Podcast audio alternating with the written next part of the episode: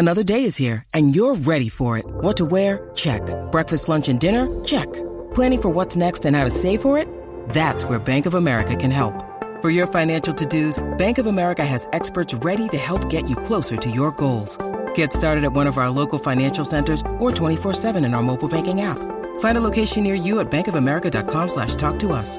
What would you like the power to do? Mobile banking requires downloading the app and is only available for select devices. Message and data rates may apply. Bank of America and a member FDIC.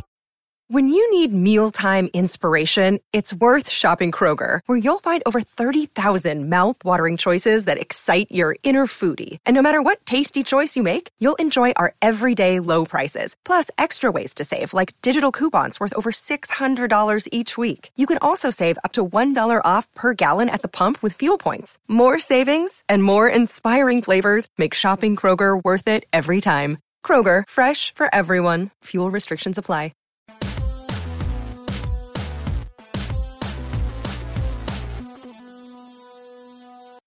Welcome to RealGM Radio. I'm Danny Leroux, your host, and so happy to have you with us for this episode. I love to do a college prospects podcast at the end of December because it's the transition from non conference to conference schedule.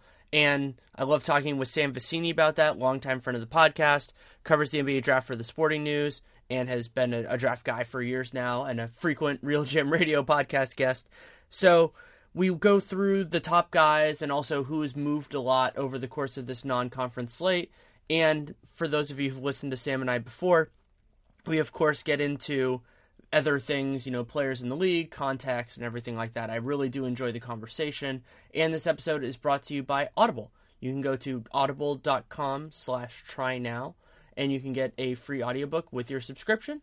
This episode runs about an hour and 20 minutes. I hope you enjoy it thanks so much for coming on. Yeah, absolutely, Danny. I'm always happy to come on. We are getting close. You can correct me if I'm wrong, but I think we're just on the cusp of the conference season actually starting. And beyond the fact that I love talking prospects basically anytime, one of the why, ways that this time is interesting is that teams play vastly different non-conference schedules. Some of them have those tournaments and classics and all that. And where I wanted mm-hmm. to start was whose stock has really changed over this period of time. Yeah, that's a really interesting thing because I'm actually working on a piece right now for uh, Sporting News to kind of talk about that a little bit. The guy who I would point out first and foremost, above all, in terms of just kind of his stock rising, would be Luke Kennard at Duke. I mean, he is scoring over 20 points, dishing out, I think, three or four assists a game, grabbing rebounds. He's turned into like an off ball, like college Steph Curry kind of thing, where he's a really kind of creative ball handler. He is a creative finisher inside. And the shot is obviously the shot. He can knock down that look uh, with like kind of a similar low release point to Curry, basically from all over the floor. He's obviously not the NBA prospect that Curry was, just because Steph was just so freaky. But what Kennard's able to do now in terms of getting a shot whenever he wants off the bounce, really moving well off of screens, off of curls, off of little flares, stuff like that. It's really impressive. And he's really become like the kind of offense only prospect that is probably worth taking in the first round now, just because of uh, the way he is able to diversely affect the offensive game. He's probably defensively, he's a straight two at this point, isn't he? Yes, I, I think he's a straight two in the NBA. And that's, you know, like I said, like the Curry thing doesn't hold up in my opinion, just in any comparison standpoint. But in college, like that's the kind of role he's really playing. He's playing on ball a lot because that Duke team doesn't have a point guard really. And he's just such a ridiculous offensive force right now who, uh, the reason that he's improved so much, in my opinion, I would say is that he has a really improved his body. He's a lot stronger now. It seems like even like throughout his core, throughout his upper body and throughout his lower body, he's able to absorb contact, both just like the little stuff when he's dribbling around on the perimeter or, or like in that 15 foot mid range spot that he really likes or uh, whenever he's at the rim, he's able to finish now. He's shooting over 60% on his two pointers, which is really an impressive rate for a kid that's like 6'5, 6'6.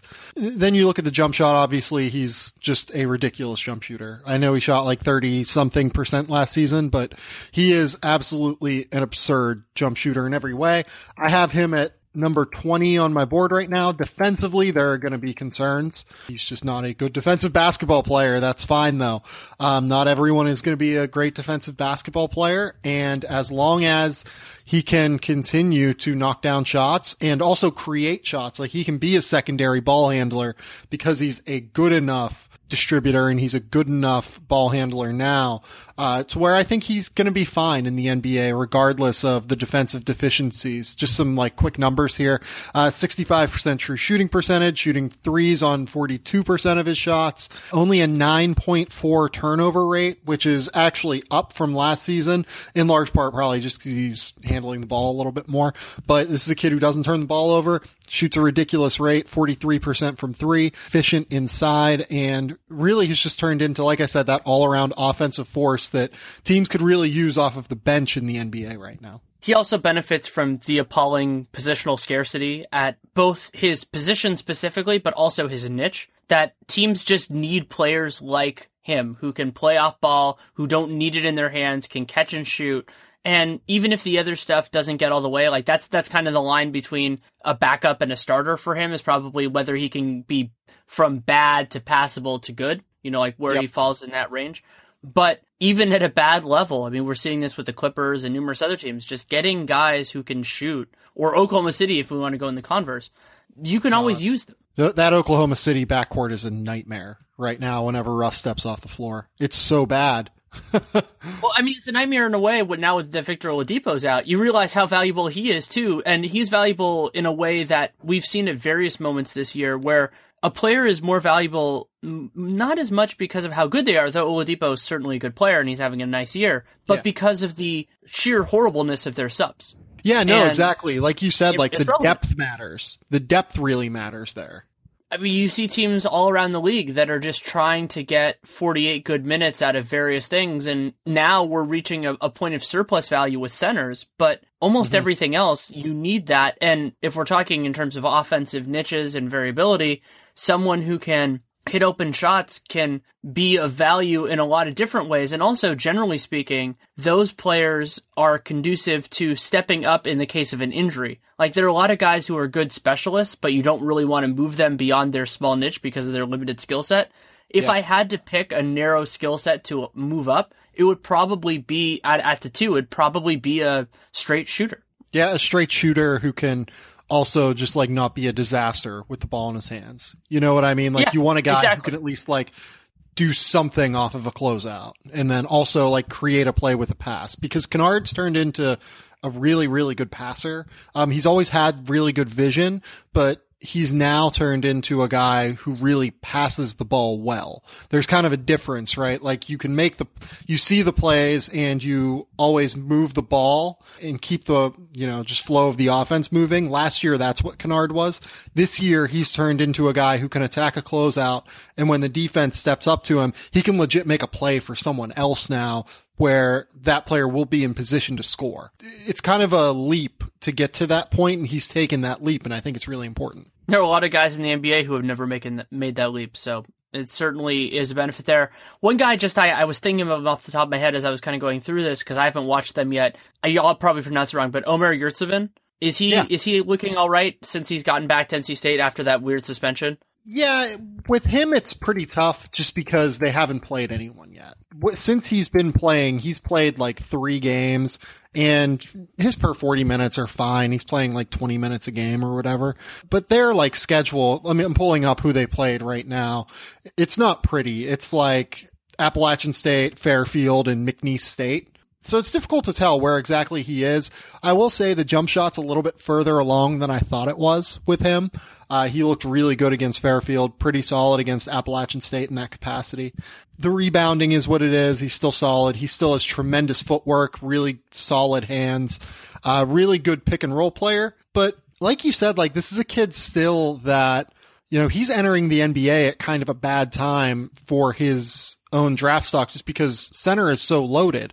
And this draft isn't really changing that. I mean, there are fewer centers, I would say, in this draft than like each of the last two years in terms of just guys who are ridiculously valuable and uh, are going to be like top eight picks or whatever, but he's still entering an ecosystem where like Harry Giles will go ahead of him, Lauri Markkanen, Bam Adebayo, Ivan Rabb was a guy who will be right around his area. Isaiah Hartenstein's a guy that'll be right around there. Robert Williams is a player that a lot of people like. Thomas Bryant, Jarrett Allen, even though uh, we'll talk about him in terms of guys whose draft stock has changed negatively so far this year, but like that's another guy who is an interesting center prospect. So the centers aren't really changing all that much but he is a guy who I think will have value in the NBA just because he really does have a skill set in terms of playing in the pick and roll that is effective in today's NBA. From the limited amount that I've seen of him, I, I think that he could be valuable in a couple of different ways, and that you know, yeah, he does have the those kind of limitations that you talked about. But one of the most encouraging elements so far, from what I've seen of this class, is there aren't maybe a lot of guys who can be, you know, those real like franchise change, like the next Kevin Durant, like maybe Markelle gets there, but there are a lot of players that when I watch them, I see, oh, I, I can imagine him having a, a reasonably long and successful pro career. And mm-hmm the league needs those guys. You know, like it's it's great when you can have them coming in because that puts a little bit less pressure on development that you have to try to mine them or try to hone them out of something else if they can be a little bit more ready. Or and a lot of those guys are even a raw like Jonathan Isaac. I really like him, but I can see the ta- I can see the talent in him and say, okay, he fills a need that the NBA just has right now, and he's good enough to warrant that kind of investment. Yeah, I mean, Jonathan Isaac's a really interesting guy too. I think who I think has been really solid throughout the early part of the year. He's shooting really well,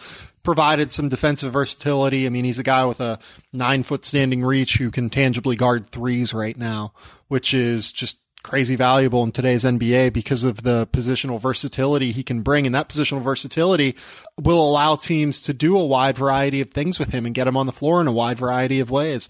Uh, as long as he can shoot the basketball, that is. And the shot, you know, maybe it doesn't hold up to 40% three point shooting, but if he can be a 34% three point shooter, that's probably enough, especially early in his career. In terms of other guys kind of in that mold, I mean, you look up and you see a guy like uh, a Jayson Tatum or a Josh Jackson. I mean, those guys, three fours even like you can see them some of them even playing the two in josh jackson's case even though he's playing like a pretty solid four right now for kansas because bill self is finally realizing the value of playing small which is great it's a really interesting draft in that capacity because you look around and you look at the wing position that's the most needed position in the NBA right now but this draft I don't think really has a ton of great ones. Uh, you look around, you see those three guys, you see a, you know, an OG Anunoby who has been okay so far. He's kind of been the same guy though, and that same guy has a lot of value, but he still is not necessarily the full package offensively that you'd be hoping for. Miles Bridges is still a really undersized three whose skill set plays the four. There are some European guys, Rodion Kurucs, uh, Arnoldas Kulboka, who I like, who are kind of three, four guys. Josh Hart's going to play the wing, but then you're really starting to get into speculative territory. And, you know, the wing position right now is the most sought after thing in the NBA so that teams have versatility to play both big and small. Not necessarily sure this draft's going to provide it in terms of wings who can either play two ways or who can shoot because I don't think there's a ton of wing shooting in this draft. No, it doesn't appear that there is, and that's a concern always because the league is going going kind of in that direction, but you have to have the personnel there's no way to finagle that if you don't have it, and if if you don't respect a player's jump shot, then you have to defend them differently and you have to play them differently offensively.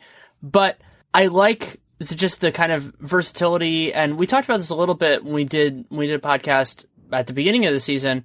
We might see some of these players start to tilt in, even if their best position is is another thing. Like for a lot of these guys, they're three fours, and almost everybody who's a three four, I think Arnovitz is the guy is the person who deserves credit for this. If you have to ask whether they're three or four, they're a four. That's true, mm-hmm. completely true in terms of ideal role. But there are so many more fours than threes now that I think we're going to see some slide that way. And we talked about this before, but there's a possibility that we're going to see some natural ones defend twos now because there are just so many more point guards than shooting guards. Yeah, no, I, I totally agree with that. I, I, think that maybe the perfect example of that is Frank Ntilikina over in France. I mean, for his club team, Strasbourg, he plays the two like full stop. Uh, they, he plays next to a point guard, but then you saw him at the U18 this week or last week, I guess, really. And, you know, he was a full stop stud. Like he was dishing out assists. He was knocking down threes. He was the MVP of the tournament. It's just an overall great performance from him. And, and really one of the best ways I think to get playmaking on the floor right now and to get versatile offensive ability on the floor is to get multiple point guards or multiple guys who have point guardish abilities on the floor. But to do that, you need to have guys with size who can play the two. One of my favorite lineups in college basketball right now is UCLA's lineup where they play Aaron Holiday, Isaac Hamilton, Bryce Alford, and Lonzo Ball around TJ Leaf. And essentially Lonzo Ball is playing the four in that lineup. Like he's guarding fours full stop. And that's a really interesting, versatile decision, I think, from, you know, not only Steve Alford, but I think it's a really interesting, versatile decision that can showcase some of Lonzo Ball's potential defensive versatility on the next level. Because while he's not necessarily a great, like, stopper defensively in terms of what he's going to be able to do containing penetration against opposing point guards. He is a pretty good team defender who understands help defense and who gets into passing lanes and who can defend a wider variety of players and switches because he's so big. So it's really interesting to kind of see how kind of scheme of playing multiple guards is even permeating. I mean, last year, I think nine of the top 11 teams in the country played two point guards and just the more defensive versatility you can kind of find in NBA lineups with size, I think, uh, is better as far, as far as the way you can play and the versatile lineups you can match up against on the floor. It's not necessarily imposing your will on another team. It's being able to adapt to a wider variety of styles that are are played against you. I like that way of putting it because you it's it is about surviving to a very basic point. You know, it's it, whether you can whether you can make that work, and also the idea that certain players, I think of Dion Waiters for this, are better at defending guys that can, are bigger than them. You know, like they can make that work. Mm-hmm. Sometimes it's the strength speed paradigm. You know that you want you want you you like to put players against like sized individuals, but sometimes that's not exactly the best. Marcus Smart does a nice job defending threes, but on Christmas Day I was watching that game. Brad Stevens talked about how he likes having him offensively at the one because he can back down point guards. And so teams are going to have to figure out kind of the right calculus for them and it will change around a lot. And the flow into the league is going to be interesting with that. And I also keep thinking about that in terms of players that are in Europe because with the money that's being in the NBA now, there is a certainly a chance for some of those guys to just get a little bit of a payday, especially now that some of them might not even have their draft rights held, so they can go into it as a more open thing instead of these players that are restricted by second round rights or even first round rights like Bo- like Bogdan Bogdanovich. Yeah, I mean, uh, the two guys that it wouldn't be crazy to see come over that kind of fit this paradigm of the one-two is Mantas Kalnietis, who is a, uh, I believe he's a Lithuanian point guard, uh, who has been starting for that team for, I would say, seven years, eight years now, off the top of my head. He has come over and played in summer league a couple times. It seems like he really does want to try but he's already 30 years old, but he can play. He's a really good creator. He's improved his jump shot to the level where he can probably play that one to two kind of role. And then the other guy is obviously Sergio Llull, whose rights are held by Houston.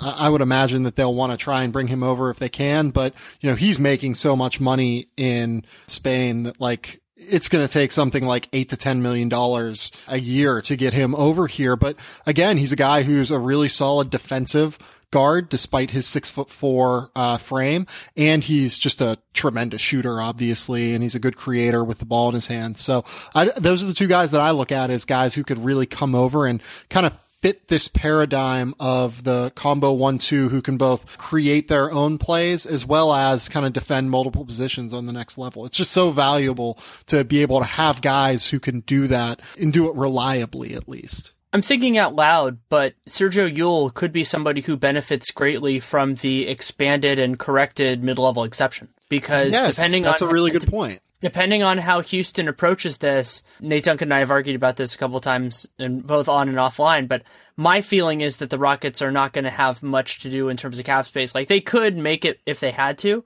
but maybe being a little bit of a buyer in the short term and just being like, well, we can stay in that land between having real cap space and going into the tax for one year. Llull fits in perfectly there. He's better than just about anybody that they're going to be able to get on the open market for that kind of thing, especially considering when you have James Harden, he's a wonderful player. The Rockets are fun to play with, but you do curtail some of the guys that are going to be interested because they're not going to have the ball in their hands very much. They're going to be getting a ton of open shots, but also the Rockets don't have starting spots. So you aren't going to get players who are going to really be like a rental. There are certain spots, and Mike D'Antoni is a perfect guy for this with a different team.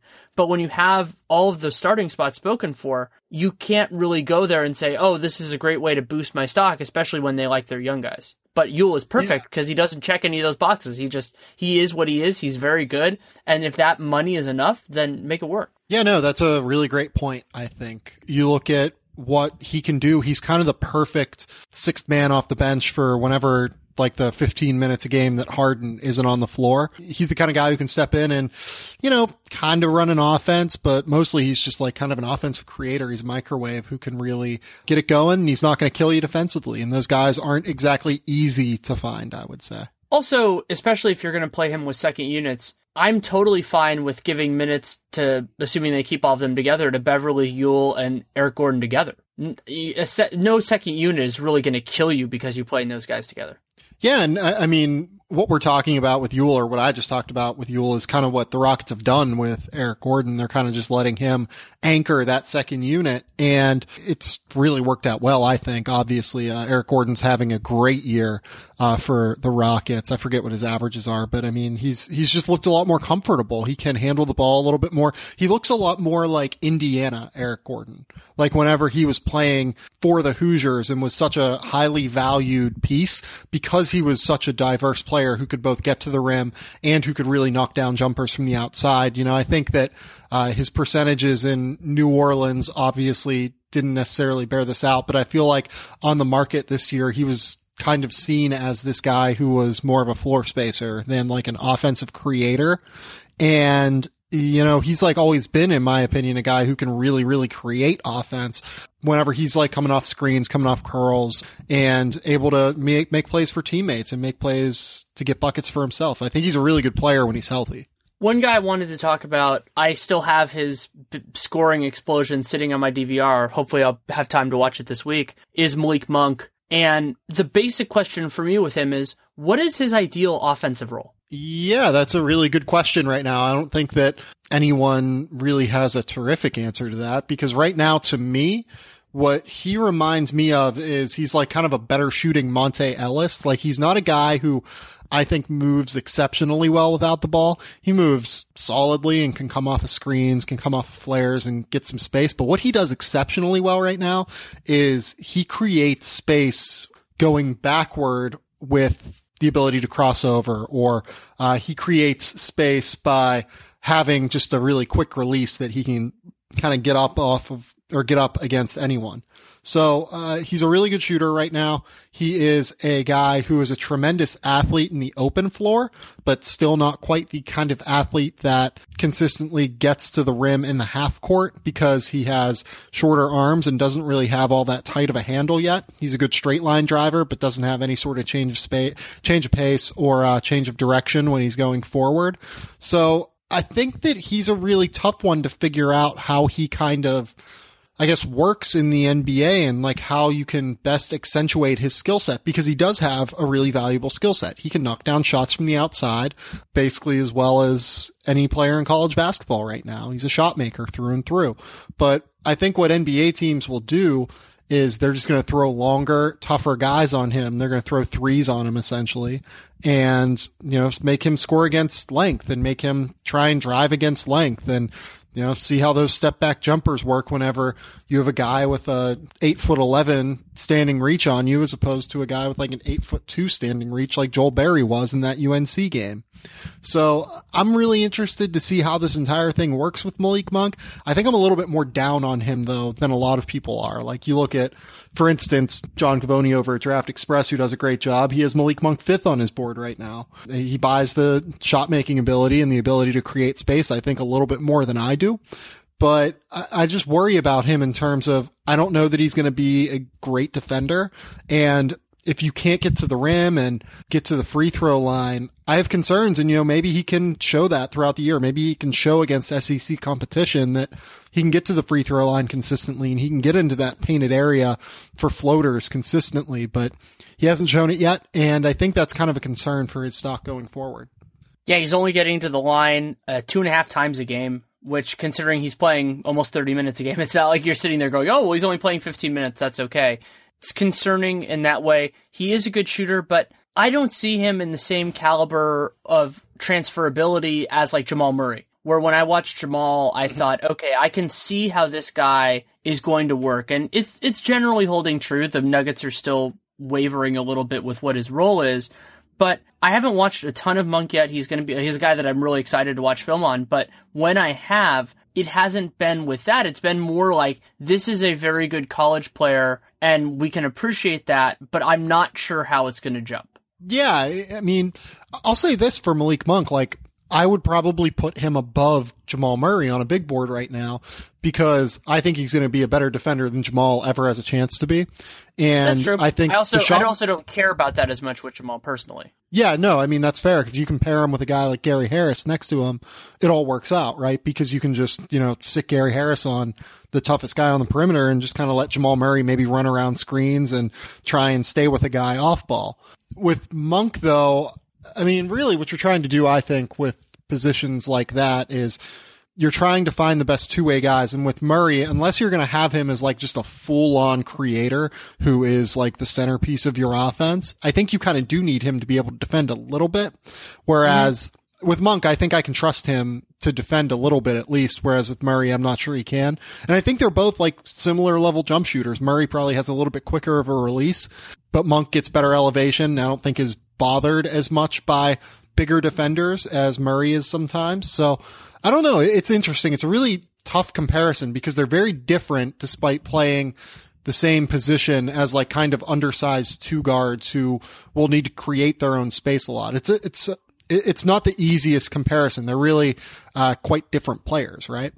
They are. They certainly are. I just think of it in terms of like where you're taking them in draft and who you want to put around sure. them and everything like that. But you're right. plus they the are Kentucky very thing, like you need to compare these, like they're natural comparable players, but well, you know, yeah, they play as, very as, differently. You, you need, it, though. I get really, really queasy when when the college thing comes in. Though it's different with Cal because of the UCLA guys, and so we saw Russell Westbrook comparisons for Zach LaVine, and we're and every once in a while I see a Zach LaVine comparison for Lonzo Ball, and I want to just smash my face in because yeah, that's no, not, it's crazy. That's not what they are. Like they they they might be the two most different guys with that kind of like build that I've that I can remember seeing.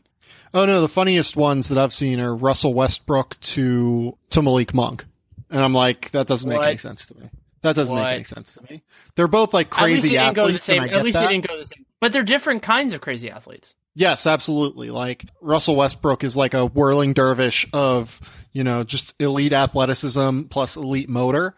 Whereas Monk is this just insane jump shooter who is, you know, able to go for 47 in 40 minutes, whereas, and he's going to do it all entirely on shots from 18 feet and out. Whereas Russ, if he's going to go for 47, uh, I would say 35 of it's going to be from 18 feet and in, or, you know, not even 18 feet and in, probably 10 feet and in, in his case. So yeah, it's a really weird comparison that I've seen out there and I don't really get. I'm not the biggest Malik fan, I guess. Like, I think he's fine more than he is like this elite prospect that I think some people want to pigeonhole him into being.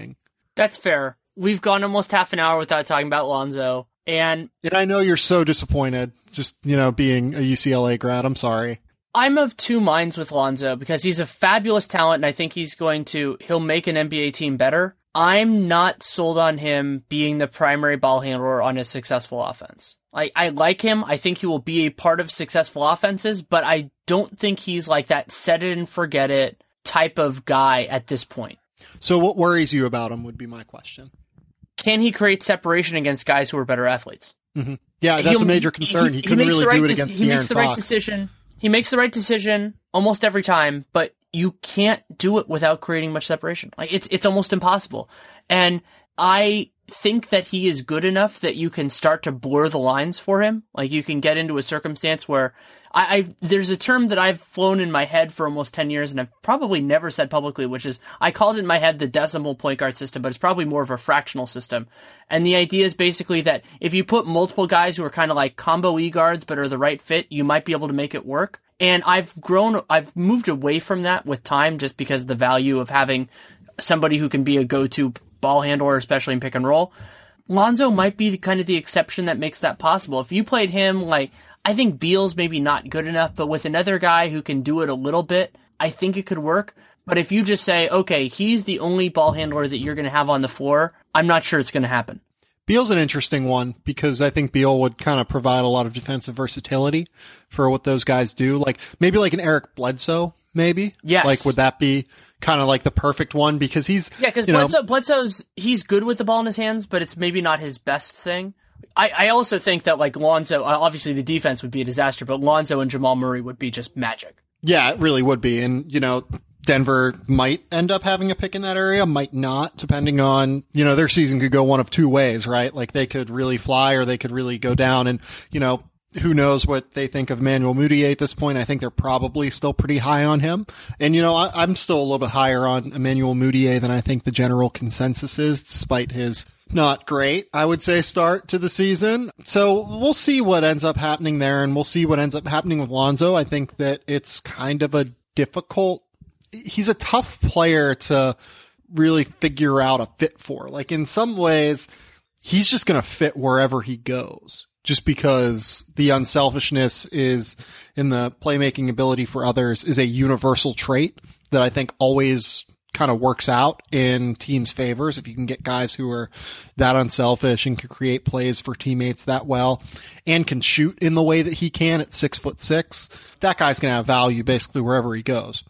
But I think that you kind of hit, hit it on the head in terms of where the concerns are for me. He's a player that if he can't get consistent separation and can't get consistent penetration into the lane, is he an all star? Like, do you think that he can do that do you think he can get to that level without that consistent penetration? No, I don't think he can, but he can still be a useful part of a successful team. But that's a very different thing than what you're getting if you're drafting him top five, which I'm not completely sure I would do. And Lonzo could end up being one of those players, and this happens every single year, who is actually hurt in terms of development by going too high in the draft. It's possible, yeah. I mean, the way that I've kind of thought about Lonzo as a prospect is kind of like a Kyle Korver who is an elite playmaker, right? Because like Ball is incredible at coming off of like down screens and getting his feet set and knocking down shots. And as long like the shot is funky as hell, but like as long as his feet are pointed toward the basket and he has like even a split second to get it off because the release is pretty quick, it's a pretty true shot in terms of, you know, coming off of his hand well and getting good rotation and really, you know, doing everything well. The problem's going to be, I don't think he's going to be able to shoot it well off the dribble in the NBA, which is where you're going to need him to be as a point guard. So if you think he's an elite playmaking Kyle Korver, what do you do with that player? I don't know. I, I honestly don't know. But luckily, he has two guard size, and maybe even more than that. So you don't have to use him in the one defensively. You can play him with a lot of different guys.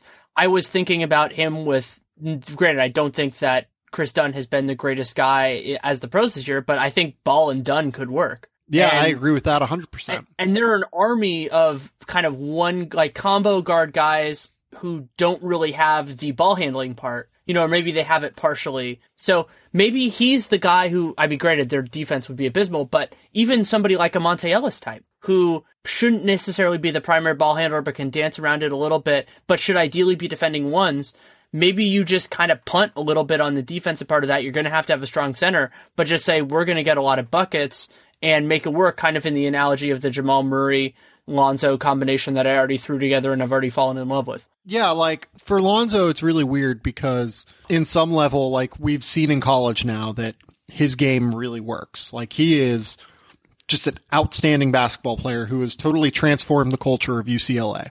That has a ton of value. The problem is like, I don't think we've learned a ton more in terms of is he going to be like just this preternatural elite NBA player that some people think he can be. Like some people think that just whatever, wherever he goes, he is going to be just this incredible elite talent because that basketball sense just travels regardless of what level it is.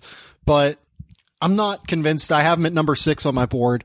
Like I, am not low on him. I don't think like if you have a guy as a top six player in a draft, I don't think you can really be low on a player, but like he has very real concerns that I don't think have been fully answered yet for the NBA. And maybe if he does go like six or seven, maybe it just ends up being that he ends up like as the superstar of the draft and that would be fine. And, you know, that's a kid, he's a kid that I really root for because, you know, having met him, he's just an incredible kid, really nice, really well, like really well spoken and really soft spoken, just kind of lets his game do the talking for him. Like he's a really good kid who I root for, but there are concerns that I think are there and will continue to be there as the year goes on, unless he can prove otherwise about getting penetration against elite guards, elite, elite athletic guards, I would say.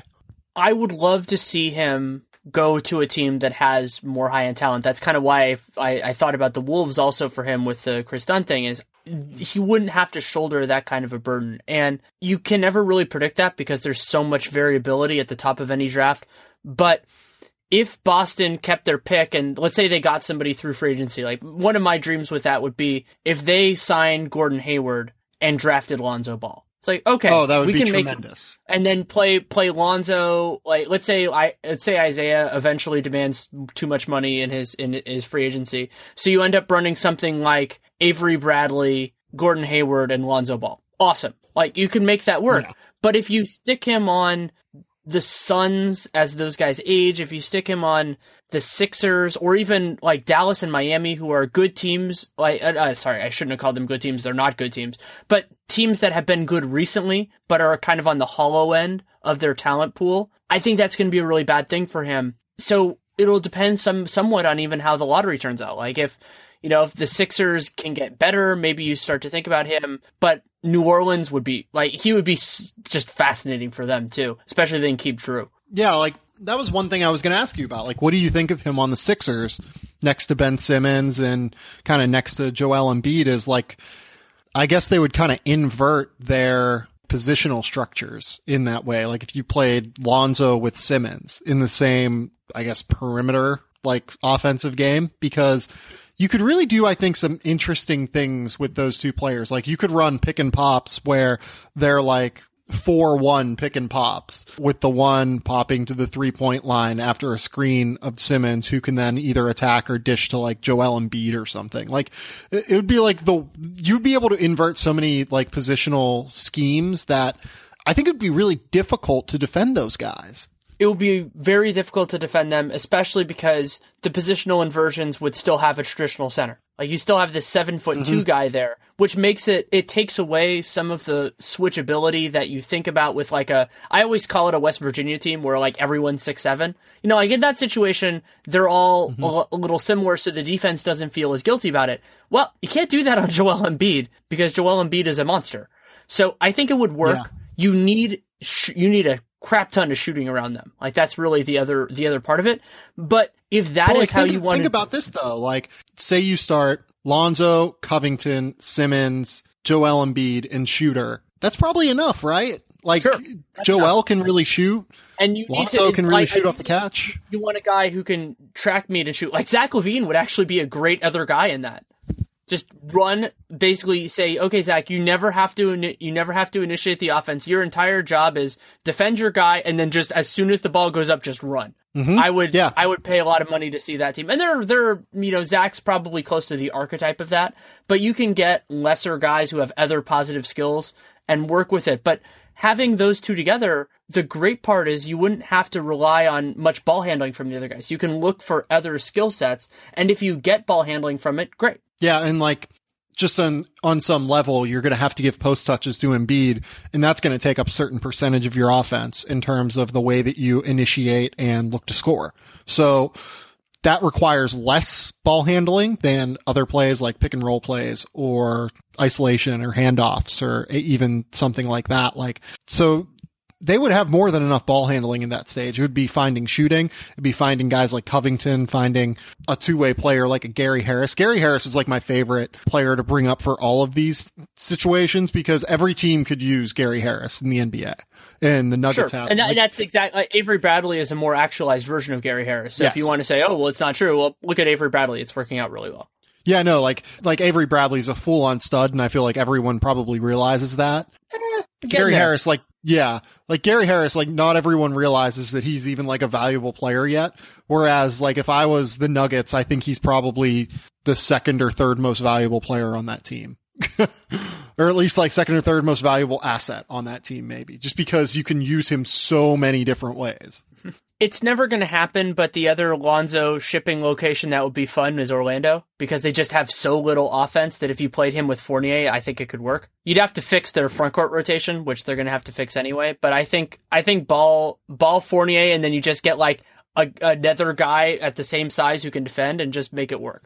Yeah, I mean, then that would also really help out Aaron Gordon if they would ever stop playing him the three. Like that would be great. Aaron Gordon can really do some things whenever he's next to athletes and he can really do some things in transition. So that would be awesome to play him next to Lonzo Ball. Like I would be a big fan of that. And you mentioned Fournier. Fournier is a killer shooter. That would really, uh, they'd really be able to space the floor. I mean, there are just so many different ways you can use Lonzo Ball because of his size. Like if he was, you know, six foot three even, I don't know how valuable of a player he would be at the next level. Like, where would you think his draft stock would be if he was like six three? Oof, he'd be so much less versatile. Yeah, exactly. I I think you drop him a few spots, and also that alleviates some of the concerns about his jump shot if you leave him at the one. You know, the idea of him being a little bit weird. His release point's low, isn't it? It's just it's it's hideous. it's so trying- and yeah, It's to the low side and and really it's- far to the side. Yeah, really so I, those kind of things. So so it makes it a lot easier if you had his same jump shot released on a six foot three guy. Yeah, it would drop. I think it'd be maybe somewhere around ten, maybe even lower than that. The sp- specific specialness of him would probably still apply. I mean, that's kind of part of the idea. And that ties me in with a guy we mentioned him a little bit earlier, who I have kind of a pet theory with De'Aaron Fox, which is I feel like his best thing is making the guy who he's going up against, like his positional counterpart, look bad. And that's a great thing Yes. for a talented player. Yes, that is exactly what happens with De'Aaron Fox. I mean, this kid is, you know, depending on how you consider OG Anunoby, do you consider him a perimeter defender? Do you consider him like a forward defender? I, I know, think as a De'Aaron- prim- I think his best spot is threes, so you can do that. Like, Yeah. what do you, with we'll go on to OG quick. Just I think he can defend twos as well. Oh no! I mean, OG Anunoby legit can defend one through five in the college level. In oh, terms So of that- the NBA, like maybe he can't stay in front of like the ultra quick guards, but I think he's going to be fine on everyone else. Yeah, two through. I, I think of him more as two through four who can handle himself in a in a situation when the other presents itself. Yeah, and like I'll say this too for him, like he's a built kid to where yeah, you're not going to want to like just straight match him on fives like, you know, Golden State can do with Draymond, but he's at least going to be able to hold his own in switches on fives in the NBA. Like, yeah, he's going to get murdered by Joel Embiid, but every three, four in the NBA is going to get murdered by Joel Embiid. Like, you're going to be able to switch him onto a lot of different fives and just kind of live with the result. And that's a really valuable player to have in today's NBA where switchability is, I don't know if it's the most valuable defensive trait a player can have just because on some level, just being able to knock your player that you're going up against out of the game due to your length and size and ability to just contain penetration on him is so valuable. But like in terms of just being a team defender, switchability is incredibly valuable. And OG is maybe the most switchable defender that we've seen enter the NBA in a while. I can't really remember one that was, you know, more. Kawhi, I think we were also worried about his offense, but his his mm-hmm. defensive like that kind of switchability because he always seemed like he could move well for his size. Another player who fit that that we never thought about it for him at the time is LeBron. Like I'm not comparing OG to LeBron at all, but LeBron was switchable. We just because he's he's I I don't even really know how to compare him because he's built like a Mack truck and is somehow still the fastest guy in the league. Yeah, I mean LeBron is just We should just not use him when, when we're talking about Yeah. the best thing since. Just ignore that LeBron James ever existed because it just makes everything unfair. Yeah, but no, I, I, think that you bring up Kawhi, and that was the last one that I could like really think of. But that's still 2011, right? So like, yeah, it's a while. That's a while ago. You know, in five years, maybe he's the most switchable Stanley defender. Johnson's not that type of guy. Justice Winslow isn't that type of guy. He's there. They those two guys just aren't as big, right? right. Like OG is like six seven with like a seven two wingspan. Th- those guys are switchable. They're just not like crazy switchable like those like you know OG Anunoby can be because of the size. I'm trying to think like maybe Nerlens is kind of an interesting one in that capacity. Oh, like if you've ever seen him. AD a little bit, you know, Davis because he could he blocked all those three pointers, but that was actually more in a help capacity than in a switch capacity. Yeah, exactly. Nerlens is an interesting one. Uh, like we still haven't seen the best of Nerlens, and like I don't think we will in Philly, and you know I think it's likely he gets traded before the end of the year. But like I hope so. What he is capable of on the defensive end is so incredibly valuable. Like just in terms of being able to deal with ones on switches and containing a little bit of penetration even not maybe not like against even the hyper elite quickness but even against like semi quick guards is just incredibly valuable people like you and I, and we talk about this a lot, sometimes on the podcast, a lot of times not, we like the idea of guys that can test some of our thought experiments. And Lonzo's a player like that with his offensive role and kind of vacillating between different things. I would say James Harden is another one of those. And Nerlens is kind of the center defense version of that of can you have a guy yeah. who is a talented defensive center, but his best defensive attributes are not the common defensive center attributes? Like, I think it can totally work. I've, I, I think you have to design a scheme a little bit different for him, but I'm completely on board. Well, it has to be like a hyper, like aggressive perimeter scheme, I think. Right. Like, you know, before we got on air, we were talking about Nerlens maybe going to Portland. Portland runs like a super conservative, like pick and roll scheme defensively. If they wanted to get Nerlens, I think they would have to totally adjust what they do defensively some coaches don't really like doing that. Some coaches really would just rather, you know, play their scheme and roll with it. So I think Nerlens is a very scheme specific player in a lot of ways, but that's fine. Like I think that coaches should be willing to adjust their scheme to the personnel they have, especially whenever they have like a I mean, people were talking about Kristaps Porzingis is a unicorn. Like Nerlens Noel is kind of a defensive unicorn. Like I don't think we've really seen a guy who is that quick uh, in terms of being able to cut down penetration on guards. Like imagine what Spo could do with him. One really. Oh, freaky! It would be awesome. I would love for him to go to Miami. And I mean, having heard about some of Nerlens' proclivities through some of his media reports, such as the thing he trashed, like the um, apartment he trashed in Philly. Maybe he would like to go down to South Beach and play a little bit. I think that'd they, be a great also, fit. They also have experience dealing with mercurial guys, especially big men. Yeah, and I mean, on, on some level, like, yeah, this is never going to work. They just signed Hassan Whiteside, like, to a three year deal after this year. So, like, it's never going to happen, but no. it'd be really fun. But that's why the thought experiment guys are fun. And so that's why we, we dabble with it. And, and I would also, like, if you had a, even a more traditional five that was capable of switching, I think that could work with Nerlens too. And, this is I, I was thinking about the idea of Nerlens and Giles playing together. I don't know where that would be, but I think that would work too. Yeah, I mean, you would have two guard or two big men who can switch onto guards competently. Like that would be. Uh, I mean, how many teams have two like six foot eleven or taller guys who can switch competently onto guards? I, I it's really. What, it's what Minnesota should have been going after with the compliment to Karl Towns. Yeah, like I feel like part of the problem with Towns is is that I'm not convinced that he is going to grow into his frame and continue to be like as incredible in pick and roll defense as like his potential says he can be. Like he's a big body dude. That's already like and I also I also don't think he's gonna grow into being that like rock solid defensive five. I think I think you want to maintain his quickness because that's what makes him special. Yeah, no, I, I totally agree. I, I don't know if that's going to be the way this works, but it would be very nice to see him grow into that. Uh, and maybe Thibodeau does that. I don't know, but they're playing him the four all the time right now under Thibodeau, and that's really weird and strange to me. I feel like we could eventually, I don't think we need to do this, but we could do an entire podcast on players and schemes that don't make sense. And yes. And, and it would just be us like just destroying coaches in the NBA for you know, like an hour and everyone would hate us and it would be great. It would be great. Wanted to take a quick moment to tell you about the sponsor of today's show, Audible.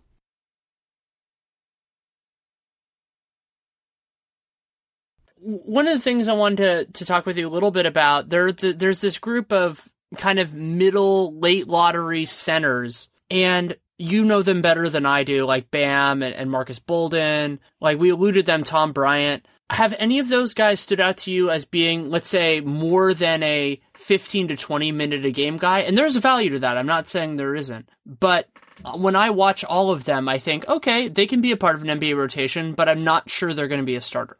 Yeah, I mean that's a really really tough one. Like Lauri Markkanen, I think is probably the best of all of them. Like, are you considering Markkanen like, like I, think of him a little differently, but I'm completely okay with having him as a center. Yeah, like I, I think he is a five at the next level. Like he's seven feet tall. He he's like he's got decent fluid athleticism, but I don't think he has like the lateral quickness to stay with fours consistently. I think you're going to need like a rim protecting four to play with him, and that's a really difficult thing to find. But if you can find that with him, I think he can probably be a starter in the NBA in the right situations. Beyond him, you know, uh, maybe the t- the guy with like the highest upside is Robert Williams at Texas A and M. He's just like a six foot ten pogo stick with a seven foot five, seven foot six wingspan. Uh, he's averaging like 21, 10, and five blocks per forty minutes. The jump shot is actually not bad. Like right now, who he kind of reminds me of is Ed Davis, except with a jump shot that he can grow into. Because like if Ed Davis had a jump shot, Ed Davis would be a starter, right? Like that's not he'd be a starter a crazy, on his current team. Yes, exactly. So well, like, actually, he, and he probably wouldn't have four former teams or whatever he has. Yeah, that, I think that's probably the biggest thing to know. Robert Williams is kind of in that mold right now, where he is still learning the game. Like he's still not nearly where he needs to be. Like there's a reason he's not really starting at Texas A&M yet and only playing 20 minutes a game. Like his basketball IQ is not elite yet, but he does have like this innate ability to affect shots at the rim. He's a great um, rim protector. He, especially on the weak side, he moves pretty well in terms of what he's able to do on the perimeter defensively, and he you know, is already just ridiculous at catching lobs. Uh, and he has really good touch around the basket. And the jump shot is getting there. It's a slow release, but he has good touch from, you know, 18 to 20 feet right now. And that's valuable, I think, at the next level. So we'll see if he can actually get to where he needs to be in terms of basketball IQ and the speed of the game, so to speak. But physical tools wise, I think he has the upside at least to be there. Like I have him at number 23 on my board because I tend to be conservative with off the radar freshmen that played 10 games in the non-conference and probably three or four of them are valuable scouting exploits because of team quality. But he's a kid that I've really liked and I think has potential to do really good things. Interesting. I, I definitely want to watch more of him, especially as you know, I'm a big fan of, of big guy play. Markelle Fultz has I think he's done well enough. I mean, when I, I haven't seen anything, but so it seems like he's solidified his place. Maybe not as the number one pick because that gets more complicated into the lottery and everything else, but as the the best player in this draft. Yeah, I think that's probably fair at this stage. Like, I have not yet talked to a team. Like, I've talked to a variety of different scouts throughout the early portion of the season. I've yet to talk to anyone who doesn't have him at number one on their own like personal board. He's averaging 22 points a game, six rebounds, six assists, two steals, and a block. Get out of here. I mean, 30 PER, 58 true shooting percentage on 29 usage rate. Like, 35 assist rate on a 13 turnover rate. Everything that he is doing is wildly absurd. Like it is absolutely insane. People are real excited about the numbers that Jawun Evans is putting up. And Jawun Evans has been great so far. Don't get me wrong, but like Markelle Fultz is outpacing him in basically every single number. And he is a year or maybe even two years younger and just been like a full on stud for a Washington team that is god awful. Yeah, I mean, how many years is is Lorenzo Romar going to have lottery picks and be interesting, but keeps that job? I mean, it, it's a tough thing because Washington hasn't, you know, other than the Brandon Roy years, they've been inconsistent. They have actually they've been consistently not that relevant, other than those type of guys. But it brings excitement to the program, and they probably wouldn't be getting them without him. No, I mean they definitely wouldn't be getting these players without him. Uh, I don't think that that is in doubt at all. But I mean, this is a guy who's now going on. I mean, they're not making the NCAA tournament this year unless they win the Pac 12 tournament. So that'll be six straight years without an NCAA tournament appearance. He made three years in a row before that, and then he missed it two years in a row previously to that. So, like, I think he's kind of on borrowed time. I wish the best for him in every. They have another high end guy coming in behind. They, they have another high end guy behind Markelle, right? Yes, they have uh, Michael Porter is going right. there next year, and Porter is a very particular case with him going to Washington because Porter's father is on the Washington staff, uh, and it's not even like one of those situations where you know they hired him to get the kid. Romar and Porter, like they were the best man at each other's wedding. Like they have been like close for a long time, and I think like even if Romar did not hire the uh, the elder Porter, I guess. I think Porter, Michael Porter Jr., the elite prospect, would still be going to Washington. It's hard to say, like, whether or not they will finally pull the plug on this, but on some level, to me at least, team success is what matters. I know that relevance is something that is useful in the NCAA, but team success matters. And if you're pulling these guys in and still can't find a way to win, that's a significant problem with the program. And you probably need to just kind of cut the ties there. It's like I said, like I don't like calling for anyone's job necessarily. I mean, it's a crappy thing to do, I think, but the results have not been there for this program given the talent level. Yeah, I have no opposition to that. Romar has done he's done an interesting thing there, but I think Washington can aim higher. They're in a Seattle's a wonderful city their football team has done an excellent job of, of recruiting up there. Chris Petersen going there, and that can be sort of the template, you know, trying to get that next guy who can really build your program.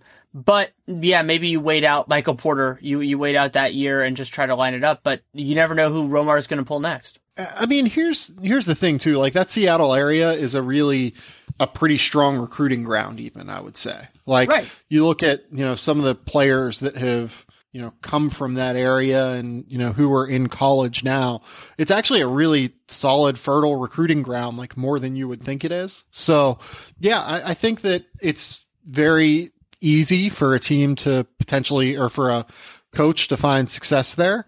And, you know, it's, he always ends up having these young teams because on some level, like, you don't expect players to leave, right? Like you're not expecting Marquese Chriss and Dejounte Murray to leave after one year, right? Like that's just not the way that recruiting guys works. Like you expected Chriss to be a two year player there. You expected Murray to be a two year player there. And it just hasn't, just hasn't necessarily worked out like that because he runs a system that really showcases guys. Like he show, like part of the reason he is such a interesting coach for recruits to play for is that he'll just let them run up and down, accumulate stats and, you know, really showcase their abilities. But on some level, like you have to get the results and I don't think he's getting them at this stage.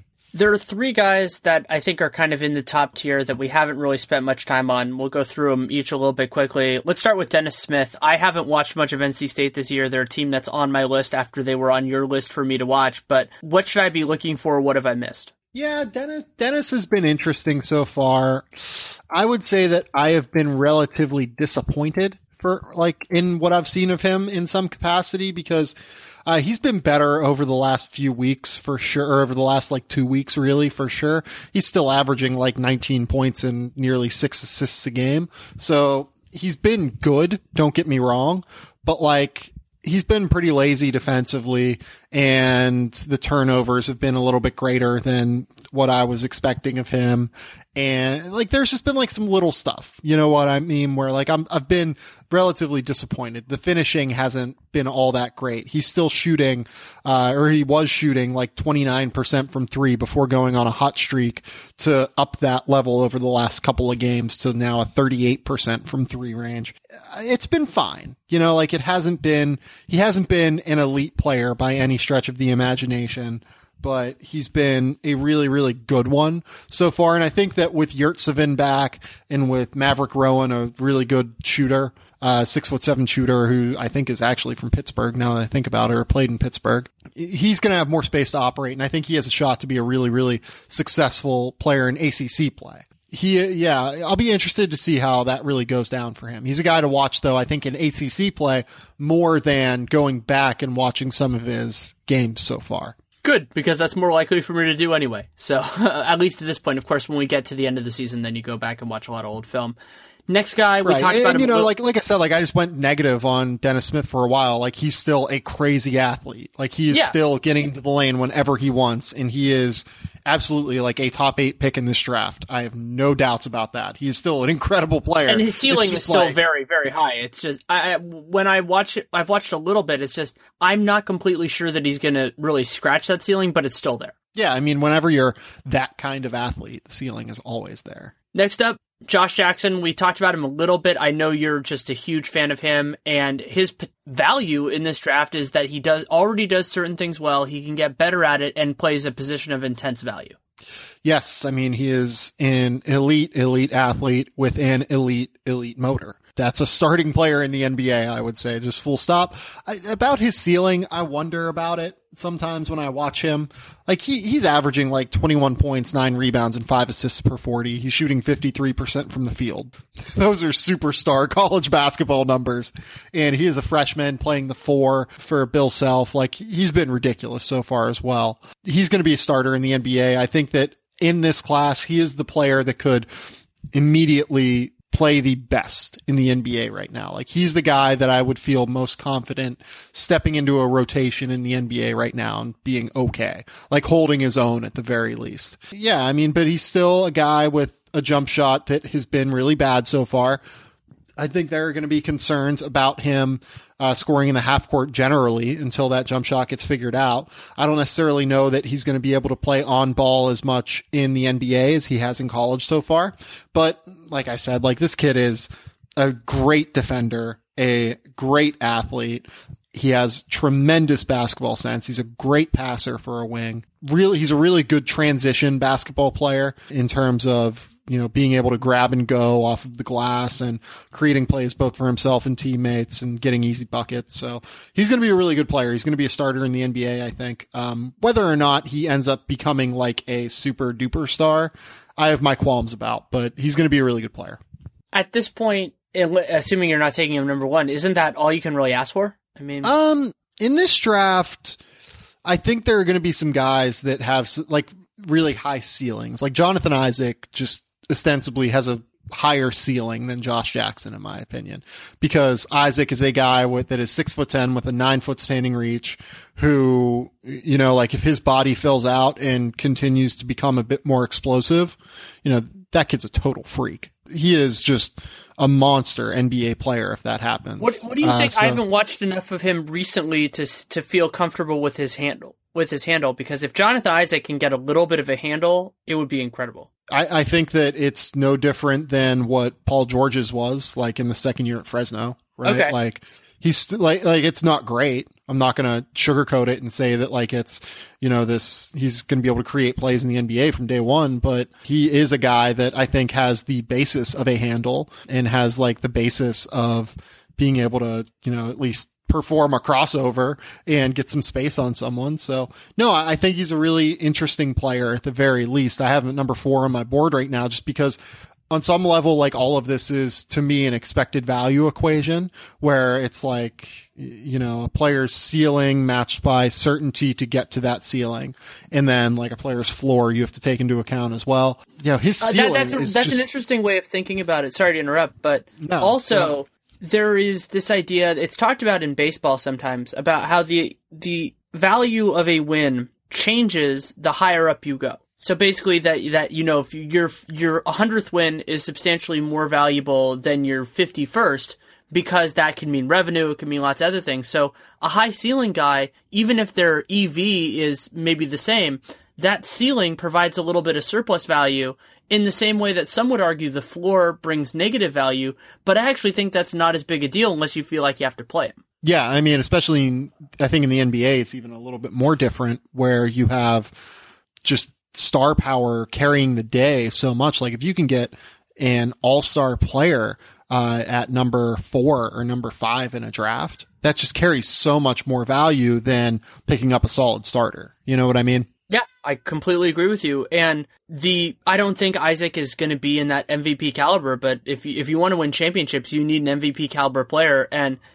my instinct at this moment, and I want to watch a lot more of him, is that Josh Jackson's going to be very good, but he won't be that guy. So mm-hmm. if if for those who think Jonathan Isaac is that guy, which again is probably not me, that's an argument too because you can't yeah. like Paul like think about Paul George he's a great example of this you know like high ceiling guy has reached a lo- really high amount of his of his potential like he's I like to think of it as the universe of outcomes and so like let's say from 0 to 100 least favorable to most favorable he's in the 90s on his just like Kawhi Leonard is probably at 99 or 100 but yeah, those guys had the 99 100 that was so valuable, whereas some of the players that were taken above them really didn't. Yeah, no, exactly. Like you look at uh, I'm trying to think like who went in that 2011 draft. Like Tristan Thompson has probably hit like an 80th percent outcome, right? Or like an 85th percent outcome for him. And it, it's still just not naturally as high as what a guy like Kawhi Leonard had hit, you know? Jan Vesely's probably a good example from that class. Well, Jan hit like a, you know, sixth percent. Right. Or, or Alec Burks. Alec Burks good player. I, I, like if he can ever stay healthy. I like Burks as an NBA guy, but like the, his best case was not even close to Kawhi's. Yeah, no, it, it, really wasn't. I mean, even a guy like Chris Singleton. So Chris Singleton went in that draft and was, you know, not crazy dissimilar to Kawhi. I would say Kawhi was a better prospect, but you know, Chris Singleton was a six foot nine defense first, power forward ish kind of wing guy who was the ACC Defensive Player of the Year and ended up you know, totally flaming out in the NBA with the Wizards. So it's not always all about ceiling, but sometimes it is about uh, just trusting a guy to get better and eventually figuring things out.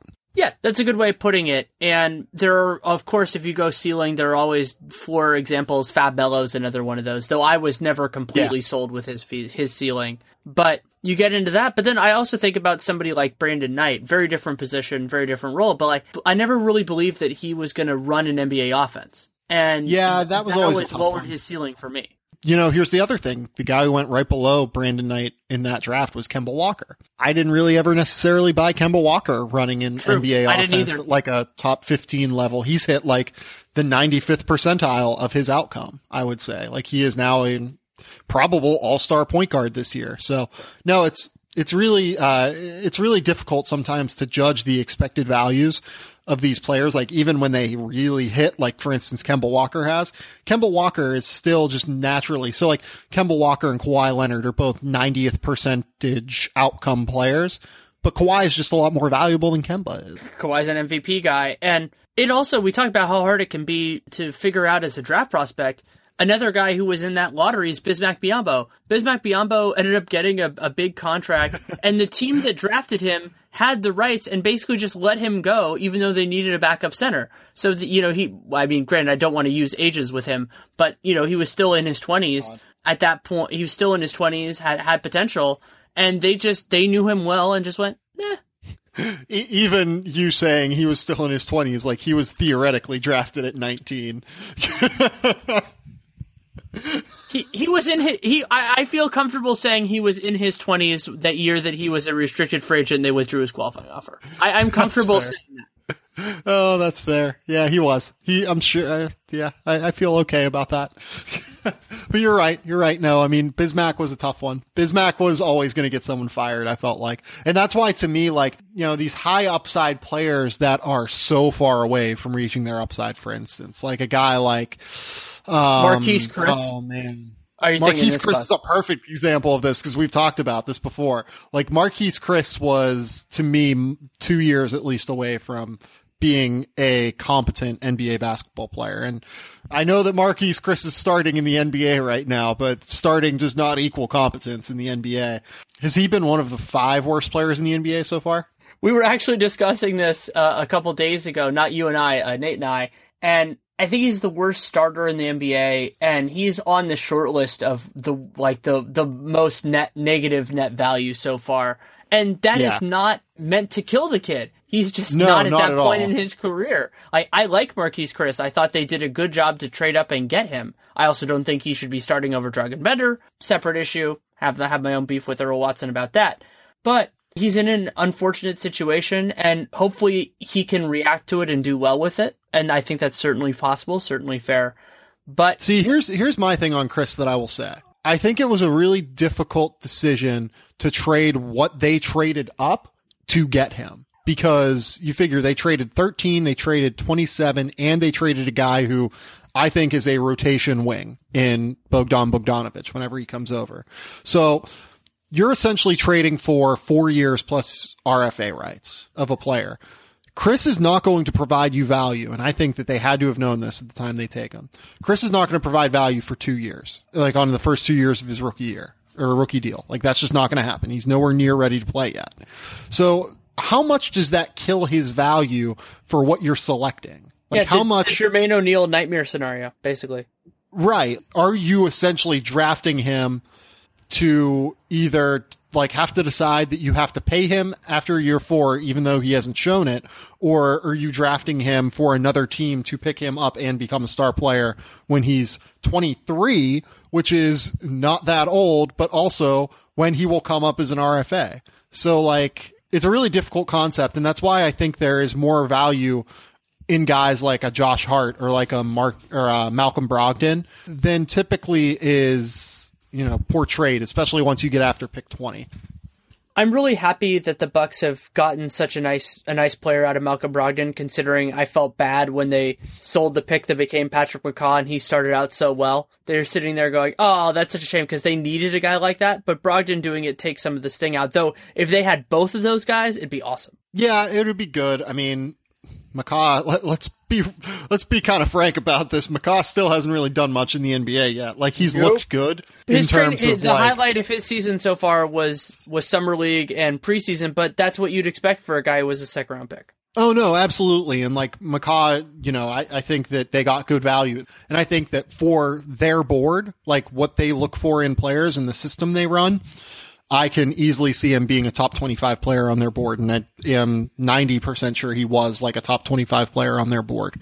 But for another team, like if you're trying to think of the team that had like a later pick in that draft, um, if you're, if you're Boston and you have a later first round pick in that draft, like if you have 23 or whatever, or you're, you're like San Antonio who has 29 and took DeJounte Murray, I don't really think there's anything all that wrong with passing on what he can bring because he's again really far away in my opinion from contributing to an NBA team because his body is just nowhere near being good enough.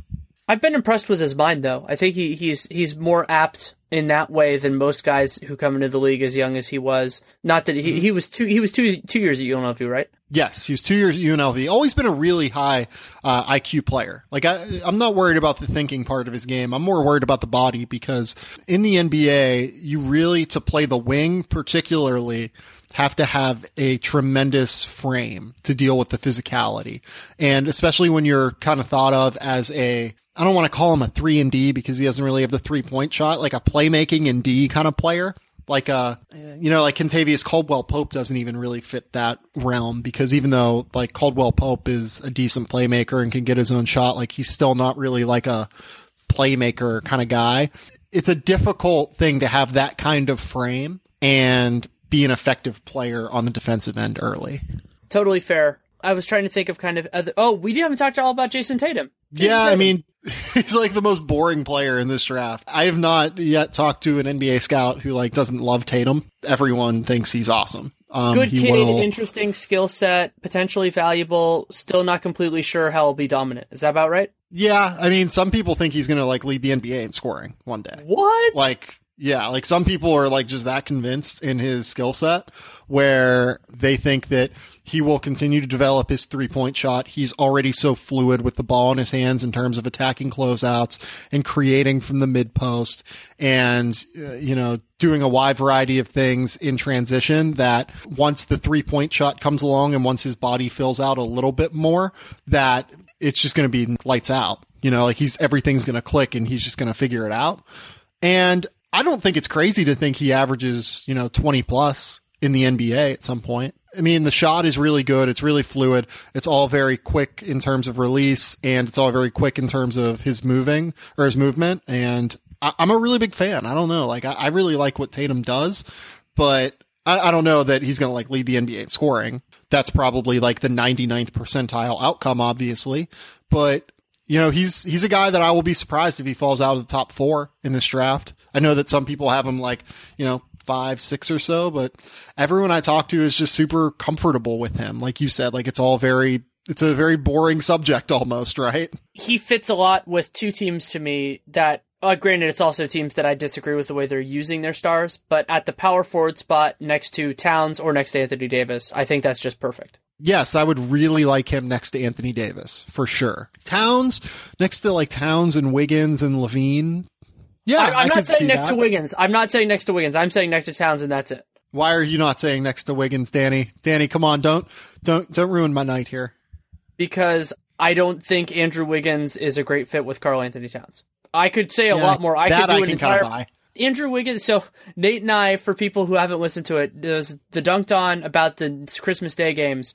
I so sort of honed a, a thing that I've been thinking in my head and finally decided to say outright, which is as much as probably Wiggins fans hate the comparisons to Harrison Barnes, they're going to hate this more. I see a lot of Rudy Gay in him that he makes teams Andrew Wigginsy. That is a good thing for certain teams. Like an an Andrew Wigginsy team is a lot better for certain teams, like let's say Phoenix. Like that's a lot better than they are right now. But Karl Anthony Towns is a completely different type of guy. And I think that you don't want to put those kind of constraints on him.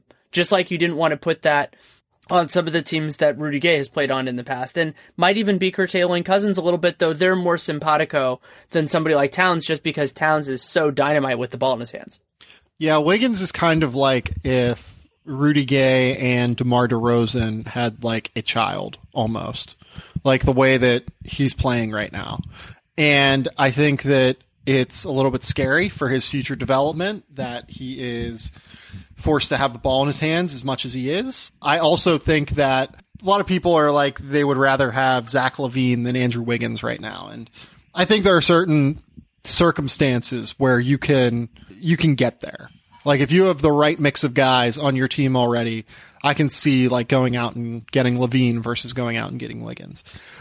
My thing with Wiggins is that a I think that how much he's used is incredibly valuable just generally. Like being able to handle that kind of load and score efficiently is very valuable. And I think it makes LaVine's life easier. The fact that he is able to handle that kind of load. Like LaVine is not necessarily as expected to score as much and he gets a bit less attention from defenses. Uh, number two, for as bad as Wiggins is defensively, he's still a little bit better than LaVine is defensively. He is. And whereas, or whereas Wiggins has the tools to improve defensively, like Wiggins's defensive tools are, you know, elite. But you know, he Yeah, probably he- won't get there. Full stop. he- like if, he probably just if won't he get there. if he had the mental if he had the mental approach and also had a different offensive workload, he has the physical potential to be an All NBA defender or All Yes. Defense defender. Yes. But even so, like he has at some point in his career, I feel confident saying Andrew Wiggins will be at least a league average defender. I hope so. I think it's I- very know, I think it's be- very reasonable. Just being 21 years old, and at some point he's going to figure out that he needs to what he needs to do defensively. Like you know, I probably would have said the same thing about DeMar DeRozan, and that clearly hasn't happened. But I feel confident saying, like, I, I would bet with someone that at some point in his career, Andrew Wiggins will be a league average defender. I don't feel that way at all about Zach LaVine. I don't You feel remotely feel that way at all about Zach remotely LaVine. near that level on Zach LaVine. That's why I'm still way more in on Wiggins than I am LaVine. I'm generally still in on Wiggins. Like I think he's still. I listened to yours and Nate's Dunc'd On about like the top ten or fifteen uh, young players in the NBA, and I would still have Wiggins like probably fifth right now. Like he's still. I think Nate had him fifth and I had sixth. So yeah, and that and that's the hard part about it because with the there aren't that many guys at that age group that are finished products, and you focus a lot on the negatives because in some ways it's more frustrating. But you're right that his his offensive workload is pretty much unparalleled, especially for a wing. Like there are guys who have have a workload like that, and we're still in the point where pot- potential can become reality. So uh, it's kind of one of those things where it's like I understand why the people who are more positive on him are more positive on him, but I'm just starting to realize the idea of expected value. Like I, I just think that some of that is Yeah. coming off. You know, it's, it's disappointing, but he's still a useful, valuable player. My point is that he just has the misfortune, in this sense, of being on a team with one of those players that has that defies all classification, that defies all all, all that stuff, particularly offensively. And so I don't want a high usage guy on the Wolves because they don't need a high usage guy at this point. Yeah, no, I totally agree with that. I would like to see him, you know, downgraded in terms of usage. It's just I don't know what that will look like at some point if they will eventually get to that point with him. We'll see. I don't know. Yeah, um, and, I, I'm and still I love relatively the, slide, high the, the sliding doors idea of what he would have been playing in Cleveland next to LeBron is mind blowing to me because I just don't Yeah. know. Like it, it's it's basically like you take a raw thing of clay and are just trying to build a completely different vessel from it. So maybe it would have worked, maybe it wouldn't have. I legitimately don't know.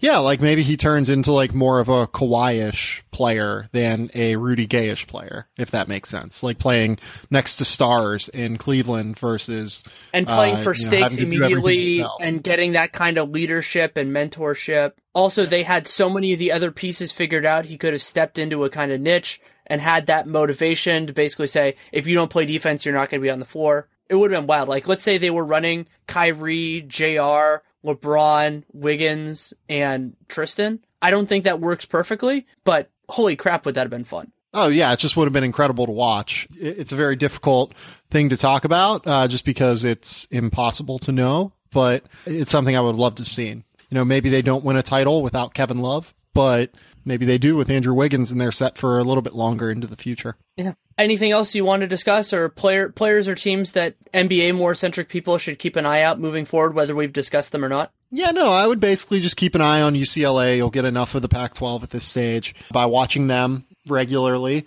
I would watch all of the ACC. It's just insane right now in terms of how many prospects are there. Uh, the Big 12 has gotten better. I would say to continue to watch Kansas because, you know, Kansas has four guys that can end up getting drafted this year, even, honestly, and Josh Jackson, both the guards and Frank Mason, Devonte' Graham, as well as uh, Sviatoslav Mykhailiuk. In that case, you'll also get guys like, you know, Jawun Evans, who's been really good. You'll get the Texas kids. You'll get Jonathan Motley, who I think is turning himself into a legit NBA prospect. So yeah, I would keep an eye on like those kind of situations. The Big East has been interesting. If you watch Villanova, you'll see college basketball's version of the Golden State death lineup whenever they play uh, Jalen Brunson, Josh Hart, Mikal Bridges, you know, whoever they want to next to those guys on the wing, and then Eric Paschall at the five, who's like six foot six, 250 pound, like guy who can attack off the dribble and do some stuff. Uh, so that'll be enough. And then, you know, Kentucky's always worth watching just because Kentucky has a million prospects. So Oh, I would keep an eye on Kentucky still. As always, thanks so much for taking time. Always a pleasure. Yep, absolutely, Danny. Happy to do it. Thanks again to Sam Vecenie for taking the time to come on. You can read him at the Sporting News, and you can also follow him on Twitter at Sam underscore Vecenie. That's S A M underscore V E C E N I E. Love talking with Sam. I actually did his game theory podcast as well on a similar but different topic, talking about how the collective bargaining agreement affects college guys and, and how that fits in. And I thought that was an interesting conversation too. If you want to hear us talk about something different, and I, lo- I love talking with Sam. It has been a, a really fun year for RealGM Radio, getting its footing in a way, just kind of reaching into a new new place. Also, really want to thank CLNS Radio for helping make that happen. They've been a great piece of support for the show growing and you know getting more advertisers and really becoming something that I've always loved to do, but can become a, a more functional part of everything instead of just being a passion project for me. And I really do appreciate that because it helps make so many other things really wonderful. And of course, thank RealGM Radio or Real GM, particularly Chris Reina, for all of- their support. I mean, Real GM has been with me since almost the beginning, since 2009, and gave me an opportunity to podcast for the first time. And also, this show was the first time you know Nate Duncan ever podcasted, and a few other things. So almost almost all of the good things that I have right now in writing and podcasting stem from from them and from that those kind of decisions. So I really do appreciate that, and I appreciate all of you for listening. It's been a, fun year. Going to keep trying to expand the show and do different things next year. And as always, your feedback. Good, bad, indifferent is very important to doing that. So if there are things that I do that you like, and you want me to do more, let me know. If there are things that you like less and you want me to do less, let me know that too. because that's really the only way I can do it. Otherwise, I use my own tastes as a barometer, and that's fine. I've been doing that for years, but I do like that sort of input, and I will consider it. As I always say, I read everything and respond to what I can. Best way to do that is Danny Leroux, NBA at gmail.com. You can also reach out at, at Danny Leroux on Twitter, D A N N Y L E R O U X, either way. And I, I do appreciate that. Also, still a couple days left. I'm going to try to do it around New Year's for the Shari's Berries promotion. So you can either email me at that same email address or use the hashtag my best NBA gift or my worst NBA gift and let me and let me know what your what your best and worst gifts are. You can also include stuff from the holidays this year. And the best things get Shari's Berries gift cards. So I will mention that here as well. You can also check them out at berries.com. So can go and the real GM is of course the promo code like it is almost everywhere. So excited to move into the new year.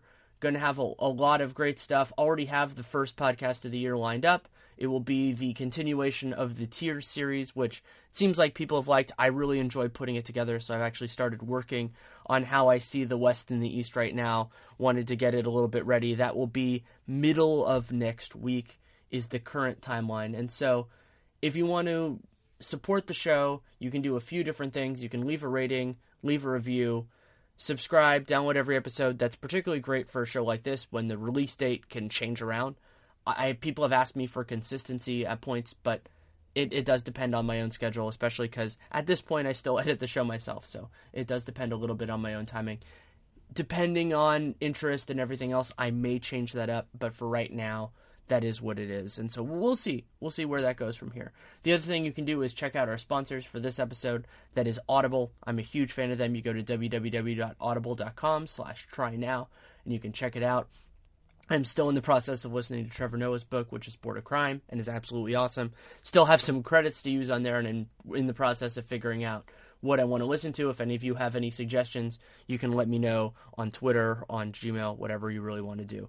Thanks so much for listening. Take care, and make it a great day.